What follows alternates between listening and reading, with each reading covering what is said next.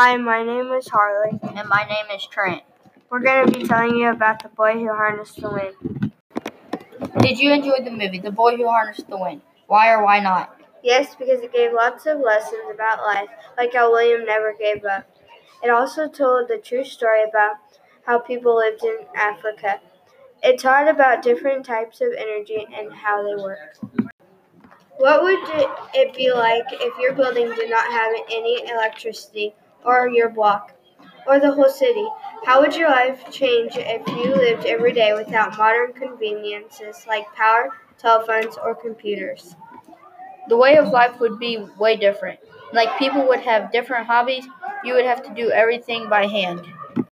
What was the main idea of the movie? The movie was about a kid in Africa named William and his poor village trying to survive. The story talks about how he is strong and saves his village.